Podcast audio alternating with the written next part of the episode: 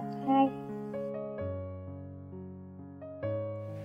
Đến với chương 1, bạn sẽ gặp nhân vật Jae Soo Cheol, 30 tuổi, làm việc ở một doanh nghiệp lớn, sinh trưởng trong một gia đình kinh tế eo hẹp, có quan điểm sai lầm về tiền thu nhập mỗi năm, tuy không ít nhưng vẫn còn nợ ngân hàng 2/3 tiền nhà, tiền trả góp và vay tín dụng, khiến tiền lương mỗi tháng của anh không còn được bao nhiêu.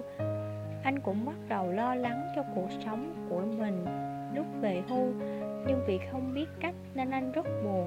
Ở chương này, tác giả sẽ giúp người đọc hiểu rõ về khoảng cách giữa ước mơ và hiện thực, ranh giới giữa nó cũng giống như giữa thành công và thất bại trong tài chính, quyết định hoàn toàn bởi cách bạn quản lý tiền bạc.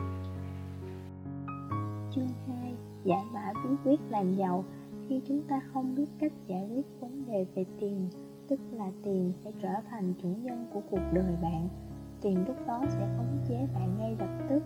Nếu để tiền trở thành mối lo cho cuộc đời của bạn thì bạn sẽ không bao giờ giàu được. Khi bạn để tiền làm chủ mình, bạn sẽ làm tất cả mọi việc xoay quanh nó chứ không phải làm vì mục đích sống của mình. Bạn phải từ bỏ mọi ước mơ, mục đích chỉ để làm việc kiếm tiền. Chính vì lối sống đó mà bạn sẽ không bao giờ thoát khỏi vũng bùn, tự đặt ra giới hạn cho tiềm lực kinh tế của mình. Hài lòng với hiện tại và cho rằng dù mình có cố gắng đến đâu cũng chỉ được như vậy, chấp nhận an bài với số phận như một nửa đương nhiên. Thịnh vượng tài chính tuổi 30 tập 2 nhấn mạnh rằng bạn hãy bắt đầu học cách có trách nhiệm với tiền bạc. Bảo vệ số tiền mình làm ra chính là bước đầu tiên đến với con đường tự do về tài chính. Chương 3. Làm thế nào để nhận rõ hiện thực và từng bước vượt qua trở ngại. Bạn có biết vì sao bạn mãi nghèo khó không? Đó là hiện thực bạn phải chấp nhận rằng bạn không làm chủ được những đồng tiền mình tiêu xài. Nhiều bạn trẻ đang sống với quan niệm đời người chỉ sống một lần, đừng để phải hối tiếc. Họ làm ra bao nhiêu, họ sống thỏa mãn nhu cầu bấy nhiêu, thậm chí họ bất chấp để vay tiền mua nhà, xe, sau đó gặp trong nợ nần và tiền sẽ lấy đi cuộc sống của họ. Nợ nần là kẻ thù lớn nhất của cuộc đời bạn. Cuộc sống bạn phải tự ý thức thoát ra những khoản nợ thì bạn mới hoàn toàn giàu có. Cái gốc của quản lý chi tiêu là ở việc bạn thanh toán nhanh nhất các khoản nợ mà không để phát sinh các khoản nợ mới. Cuốn sách cho rằng bạn bắt đầu xây dựng dự toán chi tiêu.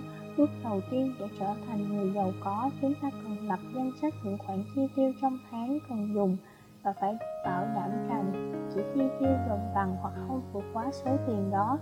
Một kế hoạch chi tiêu hợp lý sẽ giúp bạn kiểm soát được số tiền chi tiêu đang có và xóa bỏ chi tiêu tùy hứng. Mỗi tháng, bạn chỉ có thể chi tiêu ngày được ít đi chứ không nhiều hơn. Nên nhớ, bạn không được chi tiêu ngoài dự toán vì chỉ là số tiền nhỏ nhất. Đó là cách bạn tạo thói quen sử dụng tài chính hợp lý. Chương 4. Kẻ thù lớn nhất của cuộc sống dư giả. Chương này bạn sẽ gặp nhân vật Nô Vu Xuân.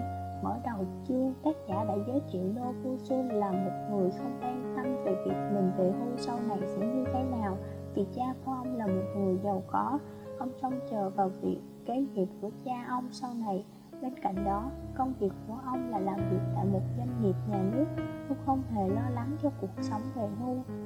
Ông một mực tin rằng sau khi về hưu mình cũng sẽ có cuộc sống tốt dựa vào đồng lương hưu. Ông rất ung dung, lạc quan về cuộc sống về hưu của mình sau này. Cuốn sách giải thích rằng kẻ thù lớn nhất mà cuộc sống về hưu phải đối mặt chính là thời gian. Nếu bạn có sự chuẩn bị cho cuộc sống sau này càng sớm, gánh nặng của bạn sẽ càng ít đi. Nếu như hơn 20 tuổi đã bắt đầu chuẩn bị, sẽ không hề cảm thấy đó là gánh nặng. Nhưng hơn 40 tuổi mới bắt đầu thì bạn sẽ phải chịu một sức ép khá lớn. 5. Chiến lược đầu tư mang lại lợi nhuận theo cách số nhân. Với chương này, chúng ta sẽ tìm hiểu về Đô Chi Hi. Anh chàng ngoài 30 tuổi này được mang hết số tiền lương của mình đầu tư vào cổ phiếu. Càng kiếm được nhiều tiền, anh càng khao khát kiếm nhiều hơn nữa. Do đầu tư cổ phiếu rủi ro lớn và lợi nhuận cũng cao, nên mặc dù đã thua lỗ vài lần, nhưng anh vẫn không thoát khỏi cơn mê cổ phiếu.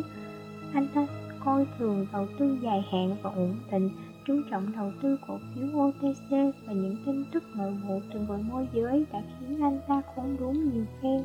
Có thể nói anh ta là một người theo chủ nghĩa cơ hội.